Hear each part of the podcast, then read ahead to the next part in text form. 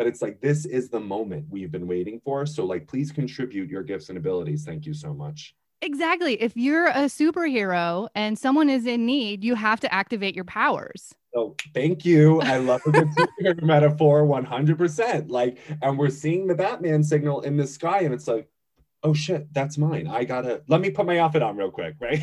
right. Get your cape out.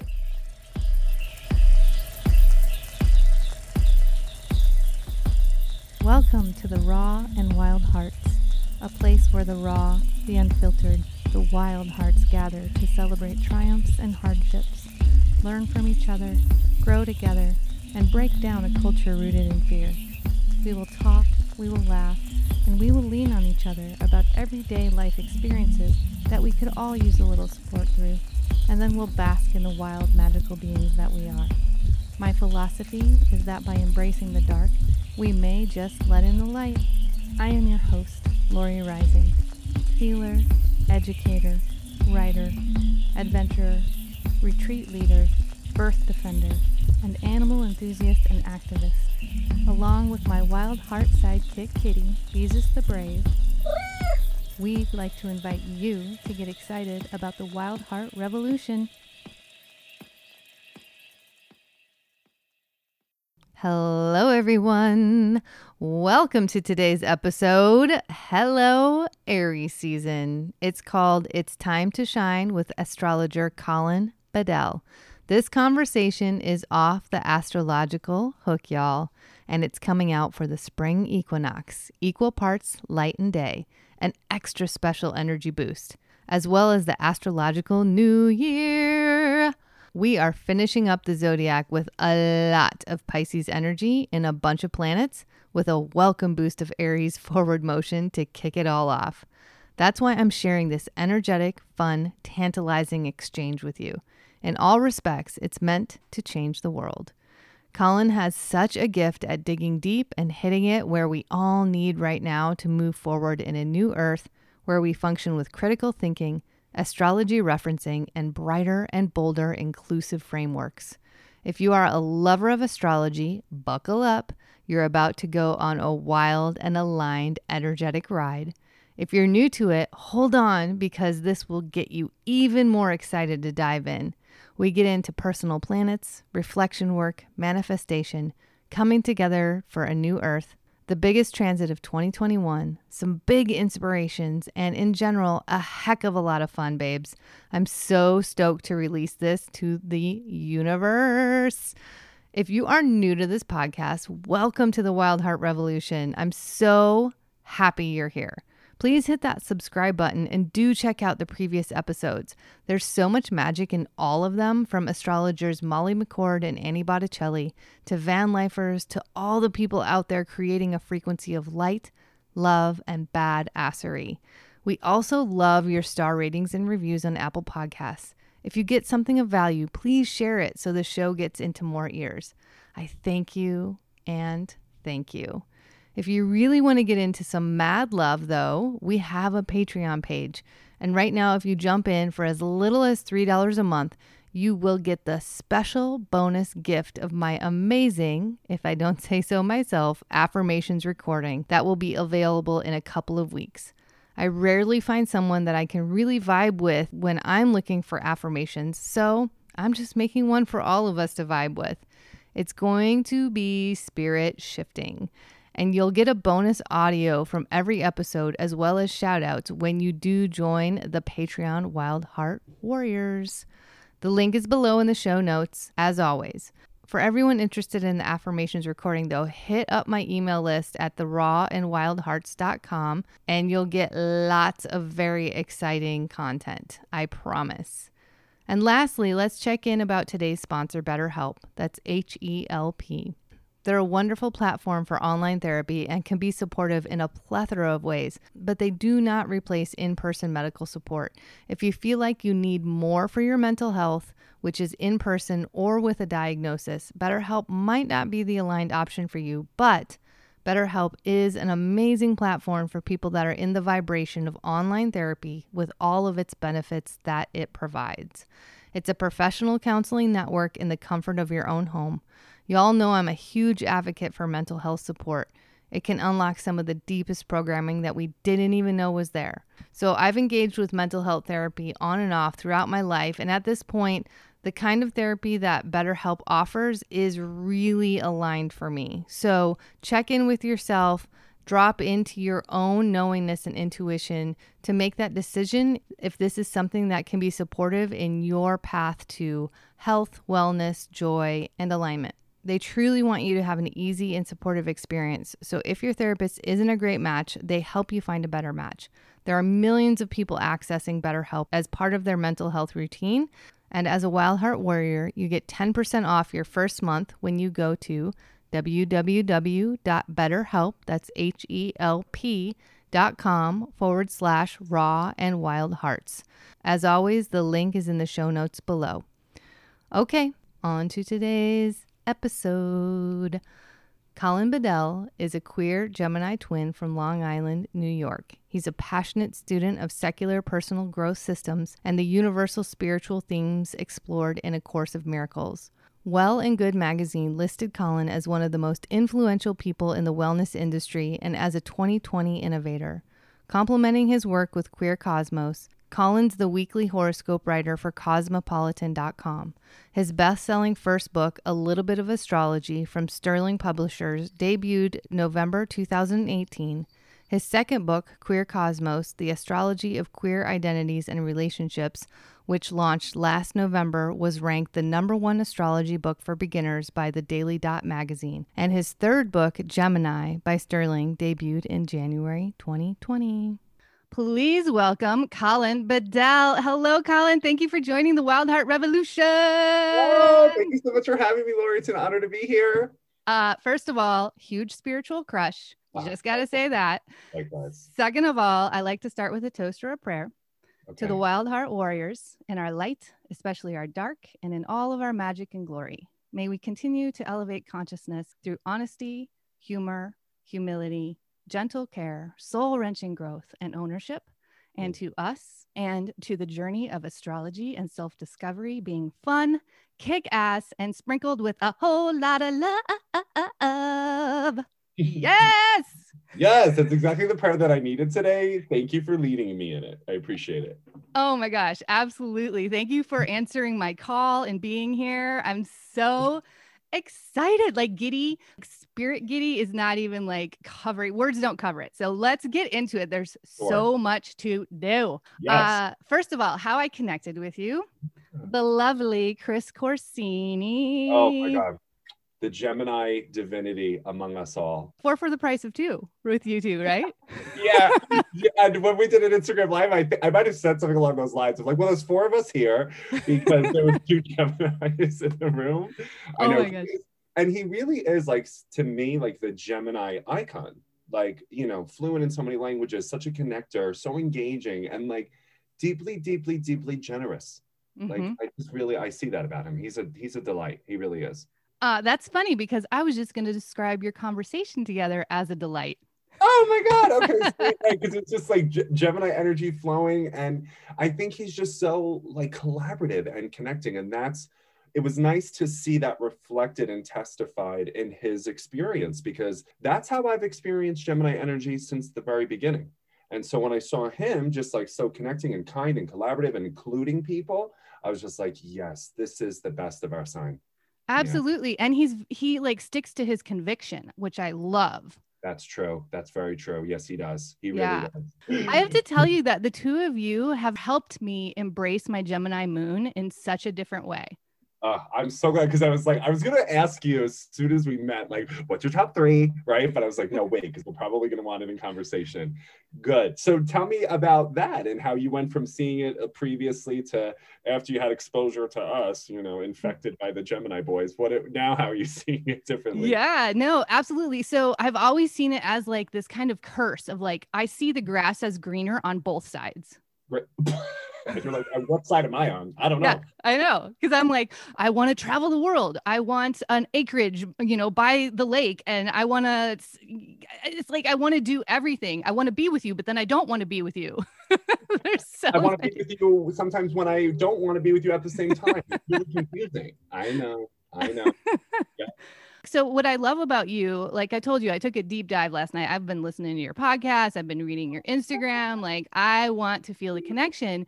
Yeah. What I love about you is that you fully embrace everything about the signs. Absolutely. Yeah, a lot of us can have like preconceived notions if we've had a certain experience with an energy of a sign or whatever, even within our own chart. Yes. But you are all inclusive in every like sense of the word, right? I real thank you for noticing that. I really appreciate that testimony because yes, and not even in just the zodiac signs, but I don't even enroll in the premise that some astrologers do. I always wished that you know we had more astrological literature out there that posited different premises around where certain planets are in other zodiac signs and like what that testifies to, right? Because there are some schools of astrology that believe Mercury is only happy in Virgo and Gemini. But why? Mm. You know oh because mercury stands for this like there's a lot of frameworks in astrology that i find helpful in certain ways but then unambitious in others and so i'm taking a totally different vantage point of the universe is all inclusive and so why is our astrology anything other than that I love that. I love it. It's it's just like curiosity. yeah and and and like that kind of gemini what i see is like just totally irreverent iconoclastic i don't care that people believed in this for 4000 years i don't care Right. you know Yeah. and so doing it from a totally different premise and vantage point from curiosity yes and thank you for validating that that means so much to me Right. And when you have such a deep like sovereignty in the way that you want to approach it, I Mhm. think that that draws people in in a different way. Instead of just being like, "Oh, I'm going to look at the classical part, I'm going to read the textbooks. This is how it has to be." Because in all, all honesty, all of life is fluid. thank you gemini moon exactly and so what are we doing to create frameworks that are making space for things that we don't even know and we don't even know we don't even know it yet Right. Right. Oh my gosh. My favorite thing has always been when someone takes me out of my box. Because the box the box gets made, right? Like we're just the box is being made around us and most of the time it's subconscious and so when somebody shocks me you know my ariesness can come out but then i'm like thank you I knew there was Aries energy in here. I knew it because you mentioned sovereignty and you mentioned the deep dive and the excitement. You just greeted me with fire. So I'm like, where, where's the Aries? I smell a ram. Okay. Well, that makes it right. And like, I think you appreciate the discovery, the yearning, the, oh, what if, right? That's what I think that's why I get along so fabulously with uh, Aries is because we're constantly trying to discover things that need to be introduced in conversations and need to be introduced in friendship. So I love that that's where you're at. oh my gosh absolutely the uh, the last thing i wanted to say about geminis like i have so many in my immediate family my Oh. biological mother my father my sister so most of the time if i would start dating one i'm like i can't i can't have that much because it's like they either with all of my ariesness and there is a lot um they either love me or hate me Mm, okay. it's it's like it's like they're madly in love with me and they can't get enough of my energy and then the Right. next day they'll be like stay back i cannot Mm. handle it and i'm like i'm too confused like i don't know which one is it today which one do you love me today do you hate me today should i back off should i come in i don't know Yeah, I don't know. So can you just signal? And then I won't take it personally in the meantime. No, that's big Gemini energy where it's like we love the intimacy and we definitely want those feelings of connection and we want to be kind of all in and engaged. And then that other twin is just like, and just make sure you're safeguarding your autonomy, make sure you're providing space. Pull back a little bit so that you can miss and yearn and long for them again. So it's this constant like left foot, right foot, in, maybe out to keep things exciting. yeah i like that statement. Exciting's the word. Okay. Right. so since we're going there already, uh, let's talk about it. Let me see if I've got this right. You are Sun Gemini, Moon Cappy, Capricorn, and Rising Leo. Mm. Yes, that is quite the energy mix there. Molotov cocktail. Yeah, it is. And I, I, I learned to, I love it. It's, it's definitely a, a kind of wide scope for sure. I like that in my top three, I have a mutable cardinal and a fixed sign. And I like that there's earth, fire, and air. I really Right. like it. Yeah, there's like a, a pretty wide scope, which makes me feel like, okay, I have adaptability and yeah, just an expansiveness to what I can do when I want to do it. Well, that's what I was going to say. Like, what a beautiful range. Cause I feel like I have so much fire. A lot of the times I felt like I'm not for human consumption. Like, they can't. I don't know how to be here because they don't know me. They don't understand me because there's just so much fire, right? As soon as you started talking, I felt it and I was like, good, because I need this energy. I need this life force. Okay. No, I and the fact that you do have so much fire, I think looking at from a you know strength-based perspective, always, you know, I think the universe has intentionality. And so it, it was intentional to give you so much fire. Just as it is intentional to give everybody the astrology charts that they have, and so you represent that vibrancy, that life force, that power, that agency, the autonomy, the disruption, the, all of those things, which may make many people very uncomfortable and kind of sounds like a them problem, not a you problem. you just stay focused on being the most impeccable version of yourself. You let that fire energy out all the time. Ooh, that was like super sexy. I was into those words. I'm like, yes, yes, yes. right. Yeah. Big yes, yes. Fire energy. Right. Wait, so are you an Aries sun and Aries rising? I know you're a Gemini moon. Go ahead. Mm-hmm. Yep. Aries sun, Aries rising. Oh my Aries... God, both. Yep. okay. You have a Venus in Pisces? Uh, my Venus is in uh, Gemini. Love it. Okay, so that's why we're connecting. Uh, do you have Pisces anywhere? I do. Mars and Lilith. Okay, I knew you had a Pisces planet somewhere. I was like, there's Pisces somewhere here. I know. I keep thinking that's my like for all of my fire and all of my fearlessness, I have this deep sensitivity that yes. really throws people off. Yes. Like like I'll cry I could cry right now just because I'm so excited to be talking to you. I should be an actor. Which is very Pisces. No, I had uh, another astrologer tell me that like Pisces influenced folks make phenomenal performers and actors and actresses. Yes, because they can cry on command. Right. Absolutely. No, absolutely. But I think I felt the soulfulness and the tenderness to you. Not that Aries doesn't have soulfulness and tenderness, but all of a sudden I started to hear like the wind chimes of the sea. And I was like, where's, do you have Pisces somewhere? So that, yeah. Yeah yeah it's interesting. So just to just to round off the little aries fireness i yeah. also have my mercury chiron and jupiter in there. Wow. Okay so you are aries to like the fifth power right? Wait how am i doing? How many air wait sun rising mercury jupiter did you and say Chiron? About five planets in Aries. Wow. See, no. Can I just say something about Aries influence, folks, really quick? Please, please, please, please, please.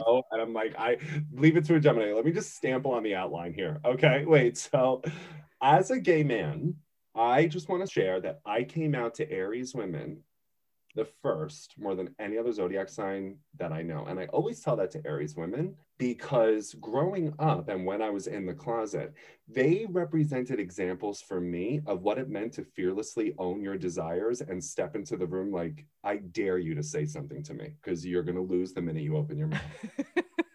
and they were almost my emotional bodyguard and in like just inspirational figures of what it means to own who you are and own your desires without apology. And I think that's why they make such celebrated gay icons. Lady Gaga, Mariah Carey, Aretha Franklin, Diana Ross, Gloria Steinem, Chaka Khan, Celine Dion. You know, we're just like gay men eat this energy up for breakfast, lunch, and dinner. Okay. So I just wanted to share that. Like it was Aries women who I felt the safest to share my biggest shame with. And they were like, We love you anyway let us know if anything happens, and we'll beat the shit out of whoever said that. so that's, yes. that's such a tender spot in my heart for Aries women. Uh, I love it. Thank you. That is so beautiful because yeah, I as um I, am a trauma informed body worker as well. And just with my wounded healer with the sun and Chiron in my first house, I can hold people's grief in a way that I can just be in that space and mm-hmm. not take it on. I've been doing this for 20 years. And so I can just like, I'll hold your deepest well of grief. Let's go there. I have no fear of it. And so I think that's why I've been called to do that for so long. Yes, without a doubt. And who would think that, like, you know, in traditional or classical or even mundane popular astrology, one would give Aries energy that credit? Right, right, because it tends to get a tends to have a little different connotation sometimes. Right, and I feel like sometimes, and again, they were working with the material they had, so I don't want to discredit the thousands of years worth or like what my colleagues are doing, and I don't believe in putting anyone down to make myself look better. It's none of that, but it is just so much like, are we recognizing how some of our analysis is deeply simplistic? And can we maybe move it forward to like give reverence to the fact that if Aries energy represents life force through owning our desires, why wouldn't they be sensationally trauma informed therapists and practitioners because they know how to move from trauma treatment to trauma recovery? Why isn't that an Aries conversation? Right. I just love how you're highlighting actually like the complexity of the universe. We are part of the universe. So it's so complex and it's so fluid. We've been in such a linear culture that has given no room for that. And I love this wave coming on, especially of all of you astrologers like you and Chris Corsini and Jessica Lanyadoo. Oh, ah, Jessica. Forget her. I love her with all my heart. Okay, go ahead. Sorry. Yeah. yeah, she's also she's she's switched things for me with the cap energy as well. But I want to I want to talk about your. Yeah, I'm, I'm talking about you. So let's yeah. talk about that combination. Like what I wanted to go into is, do you do much work with personal planets? Because I feel like people are really basically they're being called to astrology now. It's not even like they're seeking it out. It's like their cells are calling them to it because we're it's coming online. Like our nature is bursting open. And so I feel like it used to be what's your sun sign? Right. Then it went to what's your three? What's your sun, rising, moon? Now I feel like it's like, let's talk about your personal planets. Yes. Right. Yeah, 100%. It's like the graduation of like this curriculum. Yeah, no, I love talking about personal planets. I know actually Jessica Lanyadoo's field is predominantly the outer planets because of the generational markers. And so, like, that's her research interest. And of course, she goes into personal planets all the time, but that's where she feels most called. And I think for me and my uh, exploratory nature with the personal planets, most of my clients, I think, are at certain qualities in their life where they just need to be reminded of what the proposal of their natal chart is inviting them to understand about themselves. And so I tend to go right into that granular quality of here's what you're born as as the moon, learning to become this as your sun. That process of becoming is filtered through your rising sign. Mercury is the way that you communicate. Mars is your planet of desire. Venus is your planet of relational intelligence. Does this land? Right? Because I think what we try to do is really situate if these desires are there, it's just that the moment they go into their external world, because desire and autonomy and authenticity is so policed by the culture we live in, right? Especially if you are occupying multiply marginalized identities. Mm-hmm. So my frame of reference is let me just make sure that I speak to the proposal of this natal chart from a personal planet perspective and outwards, of course, especially if there are in the natal chart, you know, outer planet aspects to personal planets, conjunct the ascendant moon, sun, Mercury, etc. And then just sort of say, is this who you want to be? Mm-hmm. Right. So that they can know, like we said earlier, if the universe has intentionality, then the universe is intended in you expressing this proposal so do everything you can to get out of your own way in that expression, mm. right? Because the universe supports the planets revolving around the sun, it supports our four seasons, it supports our nature. So, of course, this would be supported. You just have to sit back and let it dream through you rather than you managing and controlling and predicting the outcome. Mm. Do you feel like there's a major shift in that? I do. I feel like we had been in such a place of control and scarcity, quite honestly. And mm-hmm. I feel like now there's just this invitation that is readily available to trust to be in the divine unfolding, be in the divine timing, and get out of our way with our tension timing. Tension timing. Oh, I love that. I love that sensibility. That's great. Yes, I do, because I think that if 2020 taught us anything, it's that we don't know anything. And so maybe we can just kind of step back and allow a different intelligence system to work through us. And I think, yeah, people are definitely getting really activated around it. I think what I'm seeing also is people's meaning, the meaning of what they thought was life, is crumbling and collapsing before their eyes. Mm-hmm. So I definitely want to have so much compassion for that. But yes, I see a grand sort of uprising of folks.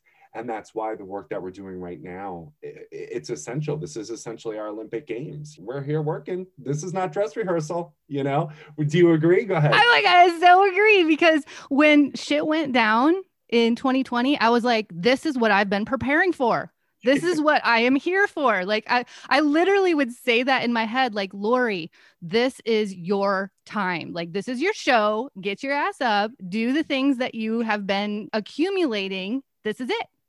100%. I know. And I've been like trying to justify that to my friends and family who think I work too much, which is totally true.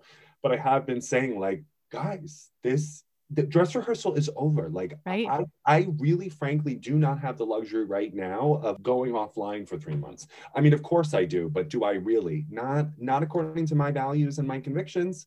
Right. So I got to be here working as hard as I can. I'm not going to burn out. I, I don't think I'm a savior, anything like that.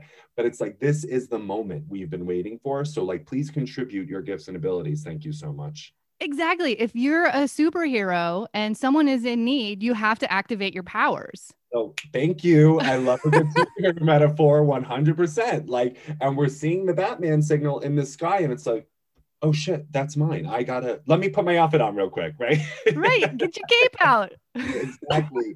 so I couldn't agree more. And I think that's why, if we are involved in personal growth and spiritual thinking, we need to be the most critically thinking, intelligent, biggest grown-ups in the room that we're in, because we have complementary wisdom as well, as does everybody involved in particular movements. But it's really important us to, to feel that spine, to feel that that gravitas when we help, because I think now people are ready to hear things that they would not have been ready to hear in 2019. So Absolutely. we got to make sure that we are communicating as effectively as possible with values and integrity and curiosity, because I think people are ready to hear things now than they weren't ready to hear before. Yes. Yes. And the critical thinking, that's what is so important. Just even kind of disengaging from the matrix, right? And disengaging from the constant flow of of uh, what's the word I want to use? The constant flow of like things of the material world. And of course, the miracles talks about your heir to the laws of the non-material or the material world, whichever one you ascribe to. hmm And so we can look at what's happening in the news, we can look at what's happening in politics, we can look at what's happening in 2020 from the racial pandemics to the COVID pandemics and say, okay, this is really happening. hmm And we know it's not the full story. So, what are we doing as metaphysicians beyond the physical to make sure that we're talking about what's happening underneath and behind it so that this will pass with grace, accountability, and justice, and we will bring the new world together with us because we deny the effects of this material world over us. Yes. You said that so much more beautifully than the word I was going to use. I didn't know, stop it, Aaron. I'm sure you said it. great. It was just I was studying it that I was literally just studying it this morning, so naturally they came right out. Yeah, awesome. So you mentioned the course in miracles. So I just wanted to check real quick. What was your path to astrology? Like what drew you? Is it lifetimes of discovery that you're now honing into? Is it something that just came up this lifetime? Like how Right. does that feel for you? So funny you asked that. Yeah, in every, I've only done two uh, past life regression therapy experiences, and in both, they have mentioned that I've studied the planets and astronomy in previous lifetimes. And I remember as a kid, my first dream was to be an astronaut. Nice. Yeah, and I like, and I loved Sailor Moon when I was growing up in the early 90s. And like, so I was just obsessed with these like badass women who had astronomical powers eh, because they were, they ruled the planets. I was like, yeah, agreed. Like me too, you know? So I always felt like a connection to this whole conversation. But it was actually my mother who really kind of started me talking about it more effectively. My beautiful cancer mother. I'm in her childhood room right now. And uh, I was around 11 or 12 when I really kind of was conscious enough to hear her say, Oh, well, it's because you're a Gemini and I'm a Cancer. And I was like, What? She's a Cancer mom, naturally. And she had two Gemini twins, me and my twin sister. So it was always kind of just spoken about in the household because we were almost living proof of this conversation.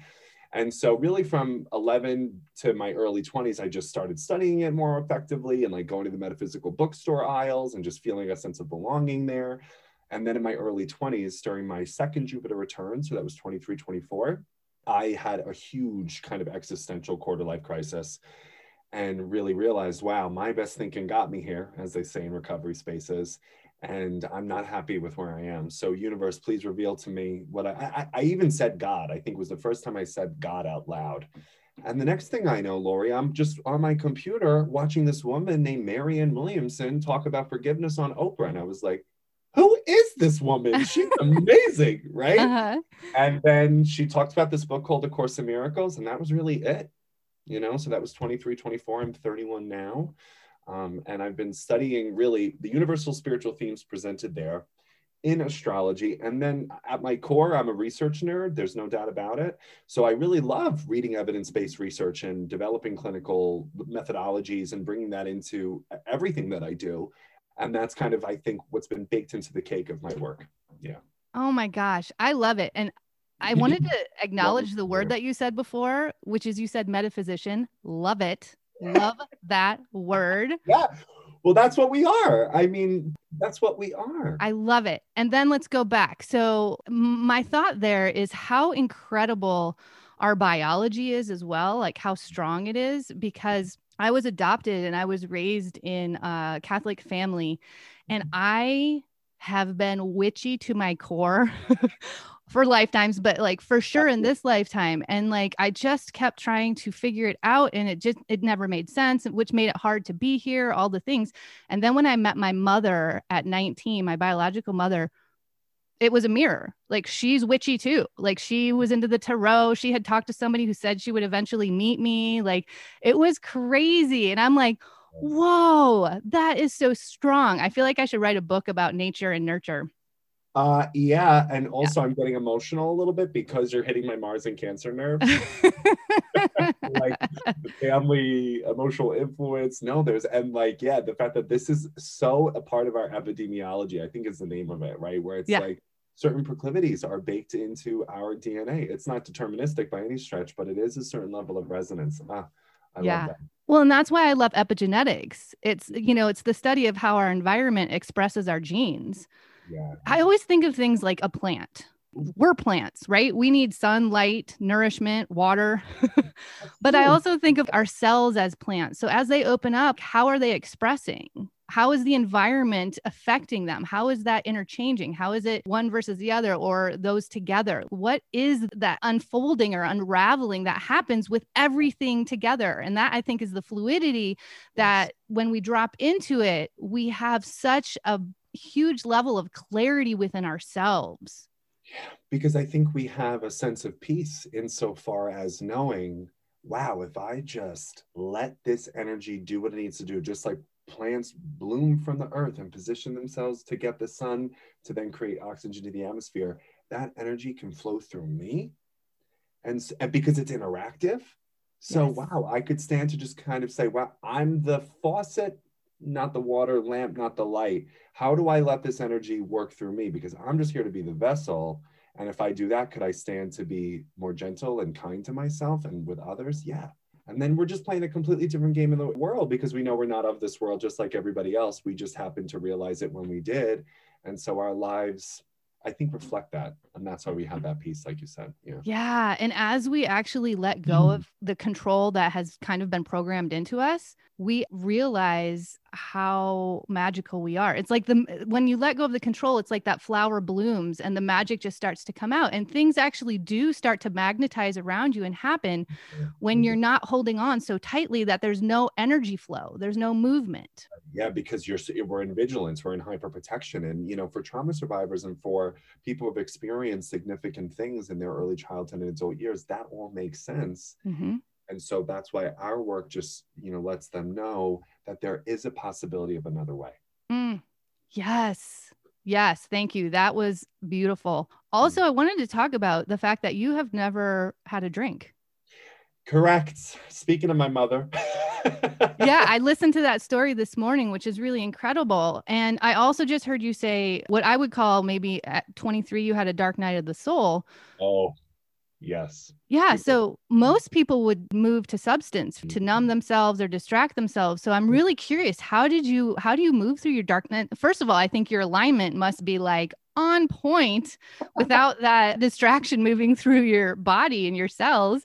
But how do you take yourself through the dark nights of the soul if you're without that kind of crutch that a lot of us have chosen? Yeah, well, leave it to my mother once again because you know I was it was I was 1997, so I was about seven or eight years old when I went through Saturn transit, and I was the one. I have a twin sister and an older brother, and I'm the youngest. And I told her, "Mom, Capricorn Moon, such a brat." I was like, "You drink way too much, you know." And I like showed her everything, and I had my case already filed, and I was like, "This is unacceptable, right?" And I'll never forget it. She had a wine glass in her hand. She put it down on the coffee table next to her and she said, All right, I'm never going to do it again. And she really never did. And I know that that story is heartbreakingly rare. Oh my gosh. And I went with her to those AA meetings and I grew up in Al Anon spaces. And so I took the vow of sobriety as an early child because I was realizing so young what it was doing to people. And I was so proud of my mother oh. for breaking those habits that I just sort of said, she will never be the only one at family gatherings that's just drinking seltzer and cranberry juice. She will always have me in the room with her. And we're going to do this together. And we did. Uh, now I'm a little teary. I know. Every time people talk about my mom, I'm like, I'm gonna cry. but I do. I love my mom so much. I mean, just for her astrology, you'll know she's a sun in the 12th house, double Cancer rising Libra moon. Like she is an earth angel. So it's like, I just want to be a person who supports her and stabilizes her so she doesn't have to do this work alone. That was what I was going to ask. I was going to ask what her three were. I figured I know. That. I was like, and that's the beauty of what we do because as soon as I tell people she's got a sun in the 12th house, they go, oh my God, yeah, of course. She's a little goddess among men. I'm like, exactly. So I don't want, I didn't want her to be by herself. And so I just never even had the option, kind of like you were saying. And I think that was such a blessing. Yeah, because I just couldn't go to other places, circumstances, situations, events, and substances to avoid myself, you know? And so when the Jupiter return hit at 23, 24, that's when I was just bottoming out. And I distinctly remember saying, God, if you're alive or whatever the fuck is going on here, if you can hear me, like I really need help. And then that's, I don't know how I got from that prayer to listening to Marianne Williamson, but that's exactly what happened when we take in so much sugar and substance, that mm. actually starts to dampen our cells, and we don't have that connection to source energy in the same way. This has been something because I've went through it in my life. Um, every time I've gotten more clairvoyant, more claircognizant, every time I've gotten closer to my own God within, I mm. start drinking because it's not something that we were raised in. So it didn't make sense to me. You know, I was raised in a very Catholic household. I went to Catholic school. And so, like, the things that I was hearing and feeling weren't represented in my life. I didn't see that. But I mm. think that's why you were able to connect so deeply and quickly to that source energy and like hear mm. it because you weren't distracting yourself from it and you weren't shifting the way that your cells vibrate with that frequency. Ooh, no, that was a beautiful spiritual lens to it. Yeah, because I didn't even think about that connection around, well, it's because I didn't have things around me to distract my right. or like kind of water down the ability to hear that intuitive sense. But no, you couldn't have said it more clearly. And I to this day don't even know like how I got to hearing Marianne speak, but she was it just initiated so much jupiter return energy which you're about to have soon miss jupiter and aries okay?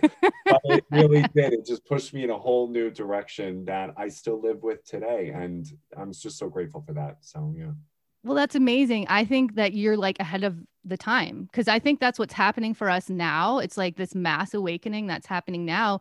And you were able to tap into that at such an early age. You know how the universe, if you don't want to learn a lesson, they bring it around and around and around. Oh, yeah.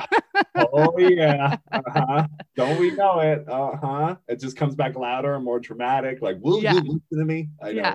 Right?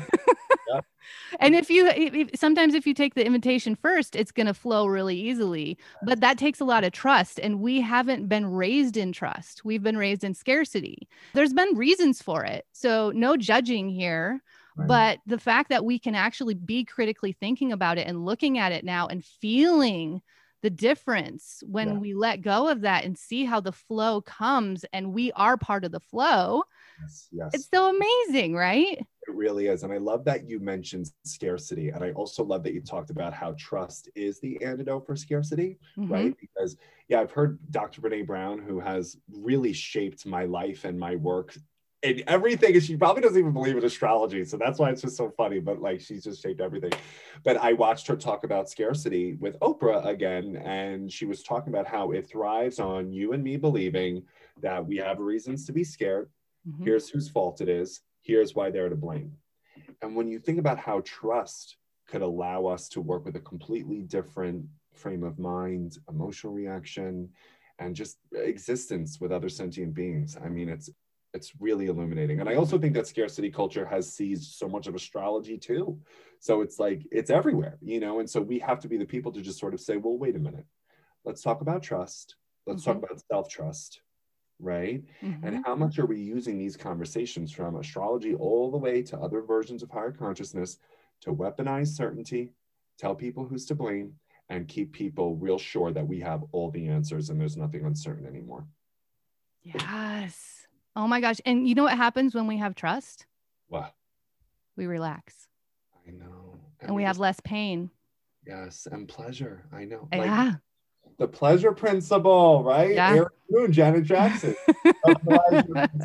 it's really it. Yeah. And we can just sort of be in co-creation and embodiment mm. and and just I know, and that, there's nothing better than that. And I don't even have Aries energy in my chart, but I just love I have a South node in the first, so it's like close-ish, not really. But no, Aries energy has, has taught me this since the beginning. Nice. You don't have any Aries energy in your oh, chart. Wow. I said to the universe just the other day, please, please, please, please let me be born in this next lifetime with Aries and Virgo. wow. I was like, I want more of those energies in my astrology. Oh my gosh, that's interesting. Aries and Virgo. They're they're, they're so different. Yeah. it. I need it. And actually, speaking of like the resonance to your work, one of my friends and real just mentors in the field, her name is Dr. Holly Richmond, and she's a somatic psychologist who specializes in providing sexual abuse and sexual assault survivors real reclamation of pleasure and reclamation of joy. That's her entire field of interest is how mm. to move the survivor into thriving and she's an Aries stellium like you and specializes in somatic psychology, the study of the body. Nice. I know, and I I buy. I did her chart uh, last year, and I just could not believe the resonance. So you're all in the same category. I love it. Yeah, I'm actually a pelvic floor therapist. So bingo. Yeah. See? Right. I know, and like how Aries as the wisdom of the body. It's just it's so it's beautiful. I just love to see those resonances. Yeah. Yeah, it's so interesting because my whole life I've been super claircognizant. Mm. I feel it in my body immediately. People don't think I know what they're thinking, but I do. It's my body tells me. And that's been my thing with Pisces, you know, because Pisces and Aries, woo, Oh, but I have this draw to them, I think, because of my Mars and Lilith and Pisces. And mm. um, we have this like crazy passion, but oh. then they cannot handle my non filter. too much for them. It's like so overwhelming. But I know what they're thinking, but they won't tell me. They just like lock down and close up. And I'm like out here and it's just this Girl, unending circle. you just summarized so much of my relationship with Pisces men, and they're the ruler of my eighth house. I'm like, universe, must you? I like really, you know, but I know, but it's just like, why are you not telling me what I know is true? Stop lying to yourself. Right, right, I know, I know, right, right, right. Go on to this I also wanted to mention Brene Brown. Oh, yeah. When I used to date, I haven't dated in a really long time. I'm starting, look, I have my rose quartz starting to open. Nice. Okay. Opening that heart, baby. Okay. um, but when I used to date and I was in a lot of karmic loops with mm-hmm. dating, and I would be going through a separation and would pain, all the pain. Oh. I would have Brene Brown on loop all day long, all day long that was your soul elixir. yeah. What was was it? Was it a book? Was it her YouTube interview? Her YouTube. I I'm I'm a uh, audio learner. Yeah. I really need the audio. I love to read, but I need constant audio and I'm a visual learner, so I need those senses to be activated. Yeah, I would just have it playing all day long. And it would get me through. It's amazing. The power and vulnerability, which we didn't, again, wasn't programmed into us, is just so, it's a superpower it is. But it's really our innate nature that gets programmed out of us. So it's like what I tell people because I'm a, I'm also a hypnotherapist is I tell people what we're doing. I'm a lot. that too. No, that's big Aries energy. I do this, I do that, I do da, da, da, da, I love it. I tell people most of the time our soul growth is dehypnosis. Oh yes. Mm-hmm. Yes, because I know it's amazing. Yeah, see, and I'm in a review phase of like my fourth or fifth go around of Course in Miracles, and it was just saying like my thoughts do not mean anything. I see I'm upset because I see something that is not there.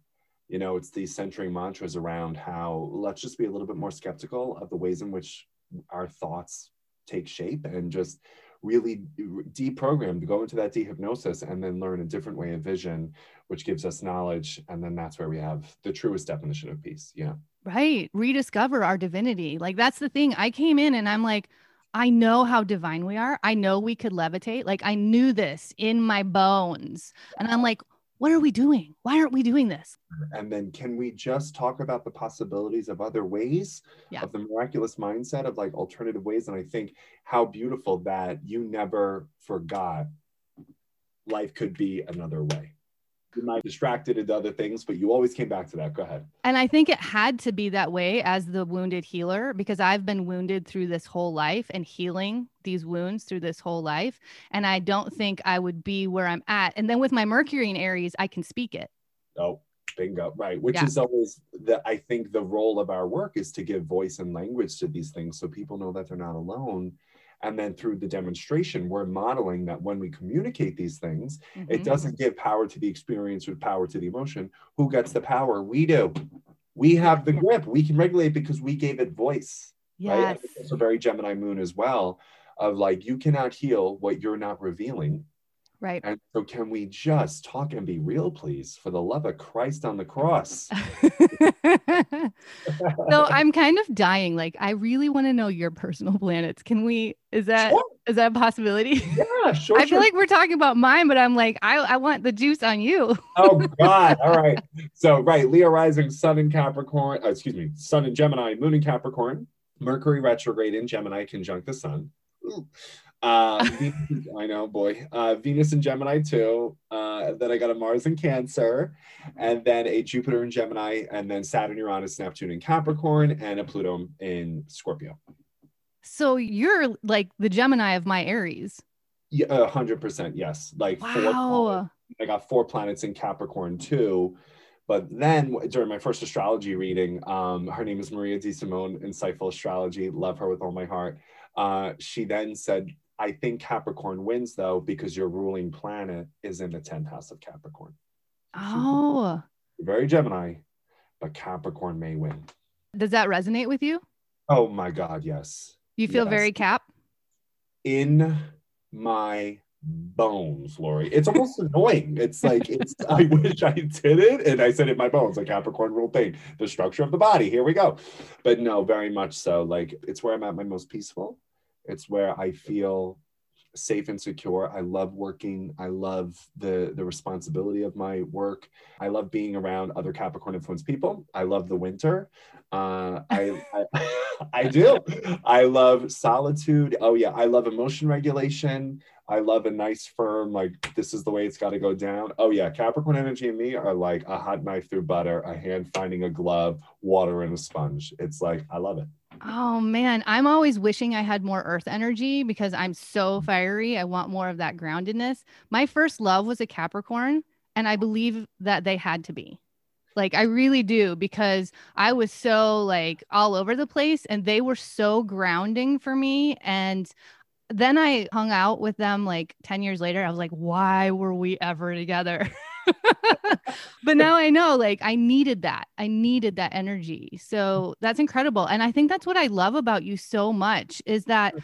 and you and Jessica, oh because you can go into this esoteric field like because you can get into like such deep spirituality in a very grounded way i feel like it's a wonderful bridge for people that yes, it's not innate in them right now. And so they're needing more support in these transitions and shifts and i feel like mm. y'all are blowing up for that because you have a great way to walk with them into these worlds or these different dimensions really Oh, thank you so much for saying that. I know because Jessica and I were just talking about this the other day, and she was like, she was essentially saying that like we are not like the astrologer's astrologer. You know, we're like Jessica is definitely somebody who I think would work with activists, with uh, people who are in movement spaces, liberation work. Like she is for people who are trying to operationalize spiritual principle in really dark and complex places, right? Mm-hmm. Yeah. And I kind of said, yeah, I think I would be maybe a therapist astrologer or a psychologist, a clinician's astrologer, because for that reason, I want to talk to them about ways in which what they're saying and what I'm saying sound the same, or I should say are the same, really. We're just using different language, and that's right. okay. And I, I really love that. I think, yeah, and to the Capricorn quality, that's where I'm at home is like, you know, high minded academia, not like ivory tower, gatekeeping, like nothing like that. But I just, I love the, the culture of learning. I love being in those spaces and bringing that to astrology and higher consciousness is such a gift. And I just love people who are theoretically, of course, you know, really emotionally regulated and can speak on behalf of, I'm feeling this, just wanted to let you know, I don't want to make this a problem. Like, I don't I, I don't do well in the subliminal in the in between the lines, the confusion, the self-deception. Like who does? You know, so that's why I love Capricorns because I know where I stand with them and they know exactly where they stand with me. Well, interesting. And that must be your bridge to why you love Aries energy because Aries and Cap are, are pretty separate as well. The fact that you can bridge those two together in that same energy yes. is really awesome. And they do because they're cardinal signs, mm-hmm. right? So the four cardinal signs, Libra, Aries, Cancer, Capricorn, they they are of the same family. They're just expressing the energy really differently, right? And so I think it was like in one of Jessica's books, she put like uh, Capricorn and Aries together, and her first line was, "Who's the boss?" right? Because right, and like I think there is this quality of like Aries and Capricorn. Like my best friend's an Aries moon and Aries stellium, and we basically love and support each other so much because we never project insecurity. We don't feel mm-hmm. like, who are you to say this? And you're too much. It's like, no, you are exactly who the, you need to be. And we love that about you. And our friendship is constantly encouraging autonomy, freedom, uh, self sufficiency, you know, a, a feeling of like healthy reliance upon others, but mm-hmm. not to the point of abandonment of self, right? And so that's why our friendship just has taken us to wonderful places because we're so loyal, we're so supportive, and we know that like she has her strengths, I have mine, and we never feel like we have to overcompensate. It's like, girl, step up here, I'll step back. Colin, you do right. this, I'll shut the fuck up, and it works beautifully. Yeah, and you don't feel threatened by each other's strengths. Never. And yeah. and I think maybe that's what cardinal signs. You're kind of giving me a lot of lessons here cardinal signs love that when they can see other people who are in their strength and power and go honey rock on. Like look at again the, that class of aries women who i just described like their primary message is like we respect you if you respect us and you're so powerful so you can do whatever you want. And that's what i love about the aries capricorn axis right? Because they are inspiring nothing but that level of strength, just radiance and life force. And yeah, I love it. I could talk about it for hours, as you can see. Yeah, I feel like my superpower is being other people's cheerleader.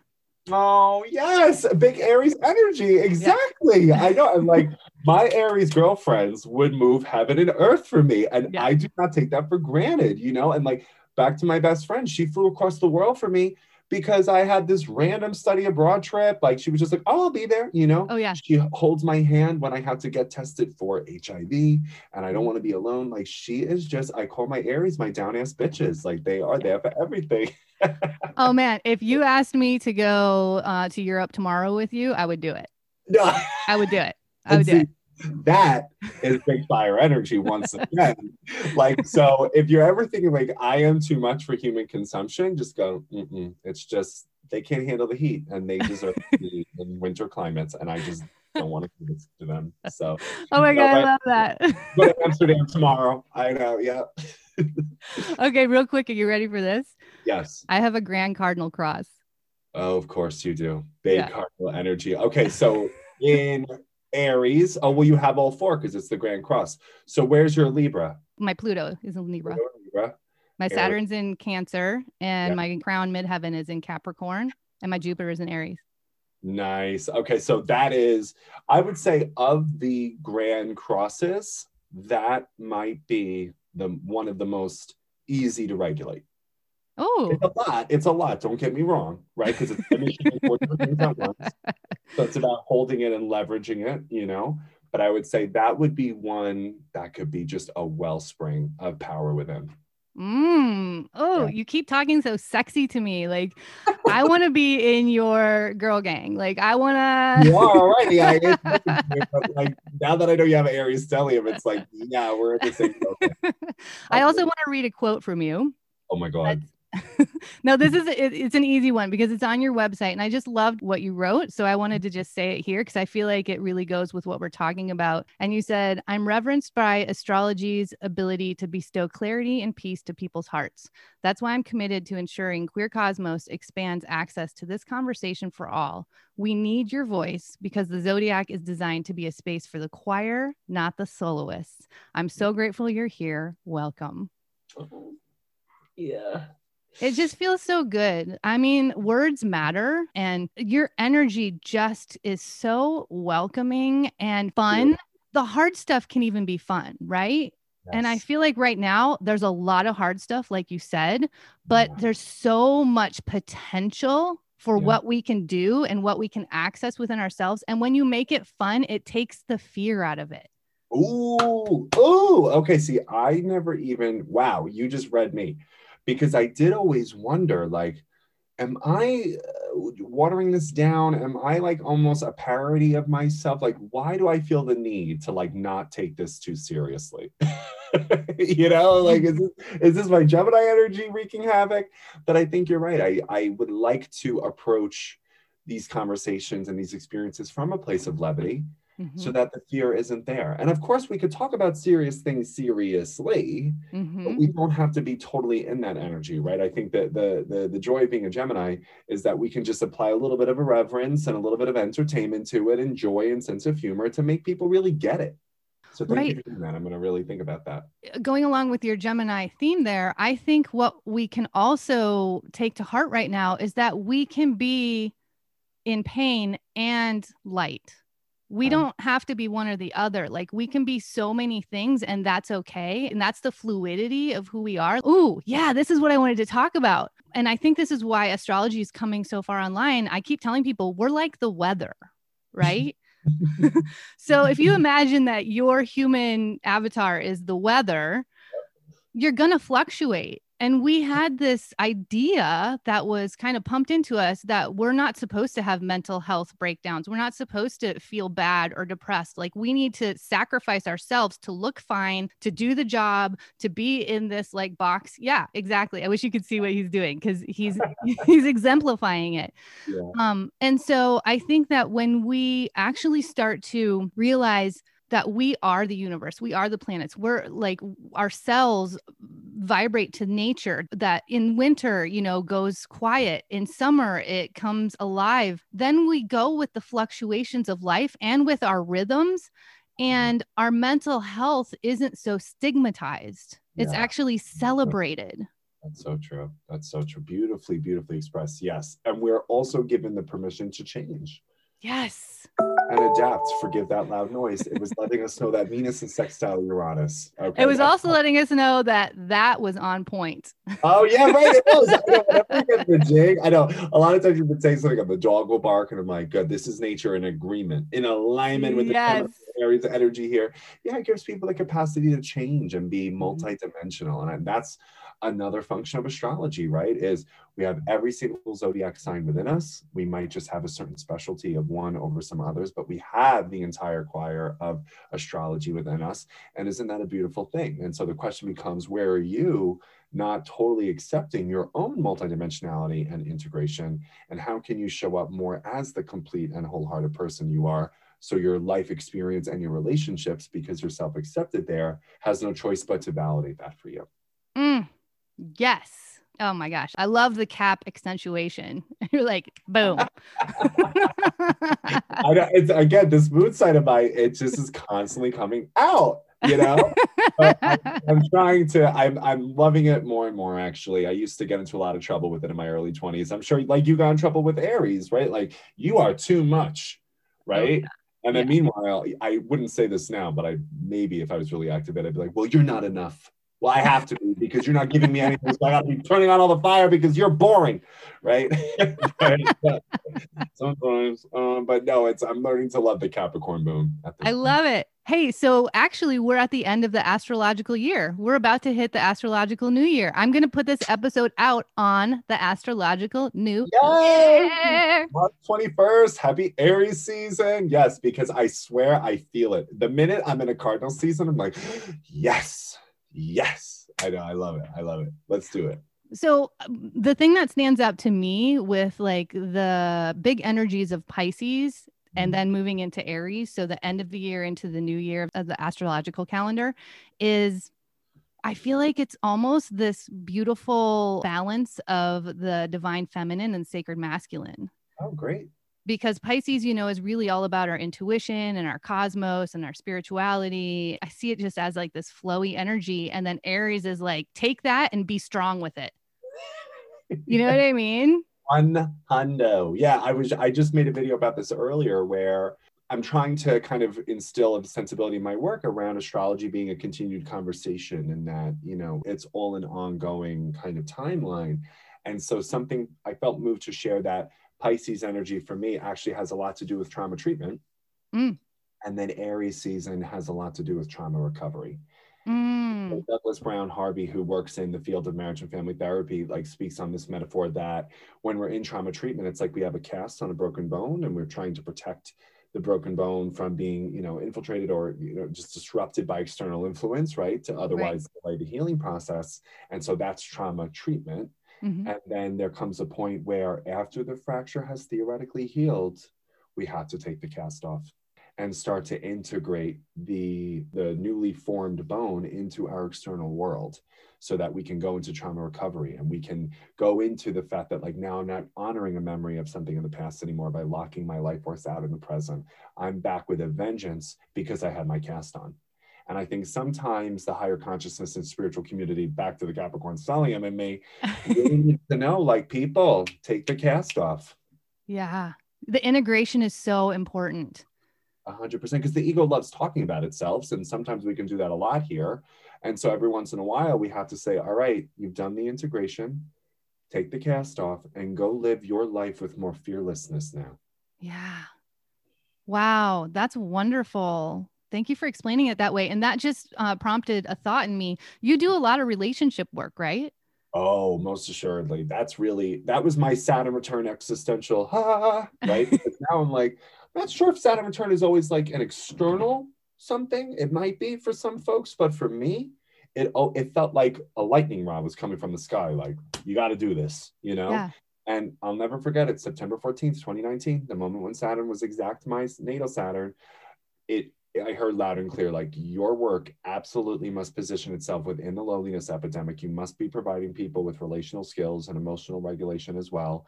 Because if we're not understanding that the quality of our life is determined by the quality of our relationships, then Mm. we're not talking the talk or walking the talk, I should say. So that's really now become the kind of centering quality of my work. And that's why I surround myself with marriage and family therapists, even though I'm not one. Uh, but they have really kind of helped me influence the, the material in a way that is speaking to how to apply this information in our relationships. Because, with the exception of self employment, is there a realm in our life that really demands spiritual musculature like romantic and intimate relating? I don't know. I haven't found it yet, you know? Right. So that, that's why I try to stay. And here's how we can apply these things in the laboratory of romantic and intimate relating. Yeah. I mean, I always feel like love, like love's our thing, Mm-hmm. right? It's I, I we are love and we desire love and we want to surround ourselves with love. Also, we've created a place of a lot of disharmony and wounding in that love. Like love can be the biggest joy that we have and it can be the biggest pain that we have, you know? And I feel like that's such a great core. It's such a great foundation to really be working with because our relationships are our teachers. They're our mirrors. I love calling it reflective work because I'm really understanding that every single thing throughout my day is a chance to reflect. It's a chance to look inside. Like you said before, I'm pretty sure you referenced this. For so long, we've been like blaming the outside. Like you did this and you, it's this is your fault and this is why I feel this way. And now that we're opening that mirror and turning it on ourselves and it's like, wait a second, none of this is about you. You're you. You have your sovereignty and so do I. Yes. And who do I want to be in the space of what's happening? Because as Esther Perel says beautifully, relationships are a feedback loop. hmm And so, sure, someone might have done something in their sovereignty, and now that problem is, even though done by their hands, in yours now. So, what are you going to do about it? And I think that level of radical responsibility, while unpopular, is an approach and pathway to total freedom. Because what price do we pay if we don't take 100% responsibility for our life? Then we can't change it because it's everybody else. And then in the clinical literature and relationships, that's called hostile dependence. Mm. So, do we want to depend on other people's decisions with hostility? Or do we want to put the power within and say, okay, I see where I missed the mark. I see where I reacted from defensiveness. I see where I gave you my number and I had all the red flags and I shouldn't have done it. Okay. So now what I'm going to do is take total ownership of my life in the space of what's happening because this is where I can exist in alignment, in integrity if relationships are mirrors. And just, I think we'll play a completely different game that way. Or that that's what my Capricorn stellium would say. Uh, everything in my planets agrees. okay. All of my planets agree. my whole natal chart. oh my gosh! So I'm I'm watching the time. Oh, so considerate. There's yeah. so much more. Like we haven't even talked to Saturn squaring Uranus. Uranus. I don't possibly Eastern European accent comes out. Um, well, I, it's definitely the transit of 2021, mm-hmm. and I think that we're going to be confronted with the paradox of stability and progress. Right. So clearly, Uranus and Taurus wants us to find a sense of disruption and change through preservation. And then Saturn in Aquarius wants us to find discipline in how we change things. So, yes, it's a square, but it's really interesting because I'm like, but are they really that different? You know, so that's why, like, it, it will definitely texture 2021. But I think the focus is how do we find safety and uncertainty? Mm-hmm. How do we discipline our thinking to really be about the change we wish to see? Right. right. Otherwise, all the world is is a reflection of other people's thinking. So, what are we doing to think differently about the world to be about the changes that 2020 has taught us we actually need to be about? Do you feel like there's um, an energy there of trusting our intuition as well, like with Uranus, like like taking our intuition more seriously? Ooh, I like that because I yeah I think Taurus. Well, all zodiac signs I think can be deeply intuitive. I do think Taurus feels things right in their body. It's this feeling of like, mm, this doesn't align with my values. I don't know about this. Let me figure this out. Right. So, yeah. And do our intuitions, uh, does our faith really get proven in the work that we're doing, says Saturn. Right. Because we could be about it and talk about it until kingdom come. Isn't that right. nice and pretty? Right. But if we're not actually walking the talk and really doing everything that we can to put this into practical application, what are we doing? Right. So Saturn is squaring Uranus. Uranus. February 17th, which already happened. Woo! That was intense. June 14th and December 24th of 2021. Do you feel like it's going to like the, that integration is going to get more intense and louder as we keep going through this square? I do. I do. Because what I've noticed just in my research is that the one in July, right? That was the second one. Was it June or July? June, June 14th.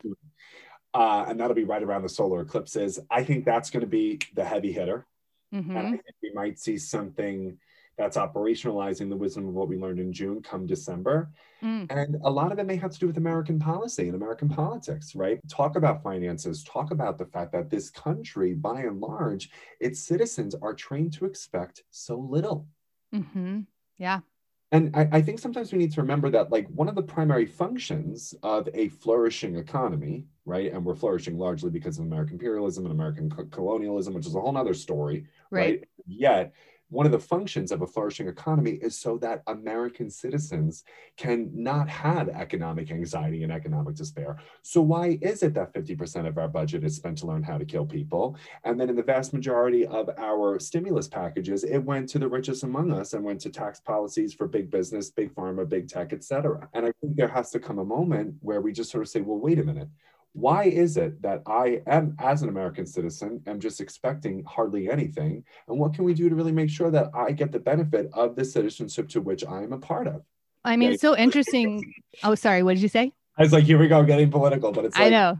let's go there. Well, and you know, with all of these Aquarian energies, it is about freedom, individuality, but how is our sovereignty going to affect the collective? Like, how is our truth actually going to come, our soul's purpose come and be a part of the greater collective? So, I just posted something about what if the whole collective was thought of first? in mm. all of our decisions. Like what like just imagine that because it's never happened. Like the wealth gap got bigger. It became the biggest that it's ever been in COVID in 2020. Mm-hmm. But also with our sovereignty coming online, I feel like we're paying attention. We're talking about it. We're having the conversations, which has never happened before. No. And, you know, big change isn't comfortable and it doesn't happen fast, which is where we have to really trust in the divine unfolding and timing Yeah. that's here. true. But it takes, like you said, it takes people having critical thinking and being in their heart space Yes. with the critical thinking, Yes. you know, and remembering that every single human on this planet is here for a reason. They're here for a purpose. Yes, Saturn and Aquarius. Go ahead. Love it. 100%. I don't even know what took us there. Did it Saturn squaring Uranus take us It there? was. Yeah. And we how the individual is now the collective. And you were saying, like, how do we move in those places? Well, we as American citizens would have to really disenthrall ourselves with the rugged individualist American myth. We can't just be about my dreams coming true. Yeah. It needs to be about, well, what about my neighbors and what about my people? And what about the people who I don't even agree with politically? And Right. how are we actually moving from, you know, the individualist to the communal quality of connection?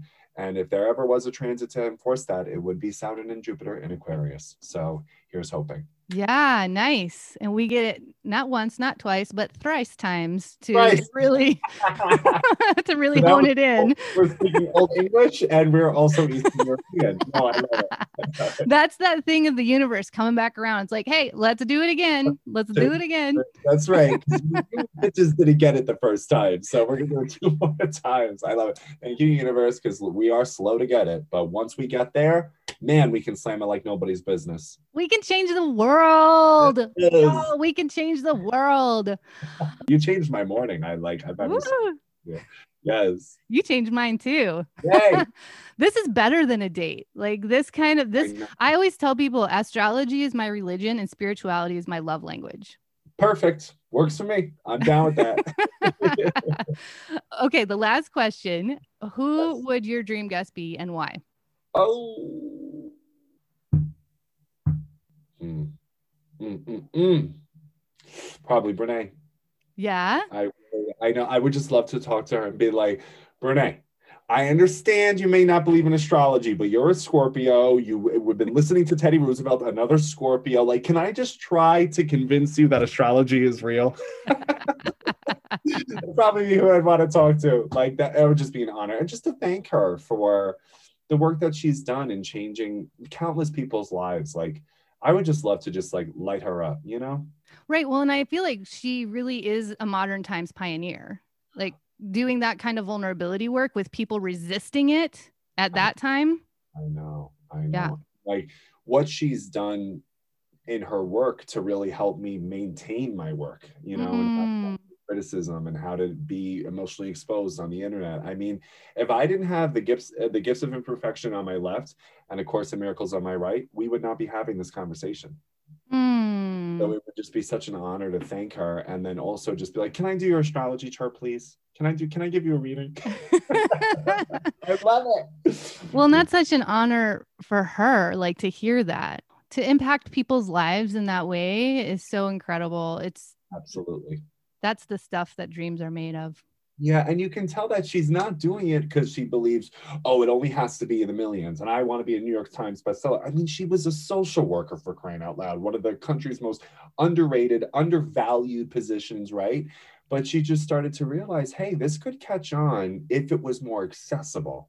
Right. Then things exploded. I don't think she had any idea it was going to get to where it is now, which is almost more the reason why I love her. It's actually incredible because that actually produced a place of vulnerability for her that Yeah. became a part of her work and she's talked about. Yeah, and I think she's really transparent about how being a public figure really is the arena by which she's applying what she's preaching. And sometimes she gets it right, and some days she gets it wrong. And I think that's why people love her because she has so much transparency around, yo, this sucks sometimes, you know. But I'm grateful in a lot of ways. And let's just, like you were saying, pain and pleasure, love and grief. Like we can't separate one from the other. I'm here for the whole thing. So just want to tell you, this is what the whole thing is. And I just love her for that. Yeah.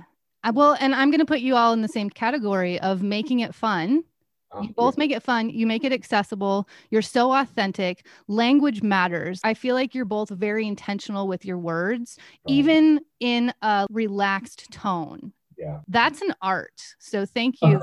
Thank you for creating and bringing that art to the masses. Well, and I'll just tell you, speaking of an art form, you really have such a wonderful gift of letting other people feel seen, heard, known, and valued, and really just cherished in your presence. So thank you for saying that. I feel really almost like a spiritual chiropractic, like whoosh, right? now I can go to work because you was like reset my vertebrae. Um, and you're clearly in it for those reasons. And it's just been such a joy to connect to you. Yeah, absolutely. So I'm going to say real quick, I feel like I'm getting all of my dream guests as astrologers. Like I of Yeah. course I would love Jessica and Chris, like they're at the top oh of Oh, done. I'd love to get them in, but you are absolutely a dream guest. Molly McCord, Annie. Like, I feel so blessed that somehow my Aries spirit is like coming through the airwaves and you all are receiving it and coming to talk to me. So thank you, thank you, thank you. Oh my God, my pleasure. Thank you for just like turning up the volume on this Wednesday with five planets in Aries. Okay, it's what I needed. And honey, you are never too much for anybody else. Like you are more than enough and just enough in all the best ways. So keep shining, and I'll just be like fanning your flames. Oh, yes, I love it. Love it. So what I've got to say is Colin is extremely booked out. I actually tried to book a reading with him this morning and went through, I think, July. That I still haven't found any openings. My Which book will open in the summer. Yeah, this summer is when I'm gonna reopen them because they're they're closed until June. And I was like, huh? So amazing, good problem. But let me, I'm gonna recalibrate. Yeah, yeah. Okay, so give us your deets. Tell us how people can work with you if they can't book one-on-one sessions until the summer, but watch for Right. the summer. Tell us everything. We need more Colin in our lives. Sales. Oh my god, oh god, God bless in advance. Um, no, so I have three books out, and uh, you can also book mini readings with me on this app called Intro, which I've had such a pleasure working with. They're just wonderful, wonderful people. And so what I'm trying to do is do like three mini readings per hour just to reach people, more people frequently. Um, so that's on iOS, and they do Zoom meetings now as well. So I'll probably going to be doing one of those per day throughout all of March. So maybe we can hop on a quick mini reading there, and then April too, because I know this is going to come out during Aries season. So before the mini, uh, the long readings open up in spring summer, that's what I'm planning on doing every day. Okay, and it's called intro. I N T R O. Yes. intro. Okay. So it's just like you could talk to astrologers, interior designers, you know, personal growth experts, uh, fashion stylists, just if you have questions for folks. And so I'm really honored to be a part of them. They've been wonderful to me. Nice. That's great. Yes. And like he said, he has three books. I'm going to have all of his details down below in the show notes, but blow up his Instagram as well. He's so much fun and the videos that he puts out are incredible. So get on all of his platforms for sure. Um, again, all of the love and blessings. And I'm just so happy. I'm bummed it's over. But- It's recorded forever. So Right. It's. Forever. Aries Girl Gang, love you to death. Yes. Thanks for changing the world and being a part of this beautiful collective on this gorgeous little planet of ours. And um, yeah, I'm going to be seeing you in the spiritual world and the human world and all of the worlds. Let's do this. Let's do it. Let's rock and roll, baby. Thank you for having me. All right, everybody. Cheers. Bye. And with that, let's normalize the struggles, celebrate the quirks, and lean into the light. From myself and Beezus the Brave, happy Wild Heart Revolution, friends. I've had a post Mercury retrograde shadow week, and it's really been very illuminating via discomfort. But I'm just like, oh, okay. That is such a sweet way to say that. I love it. I love it.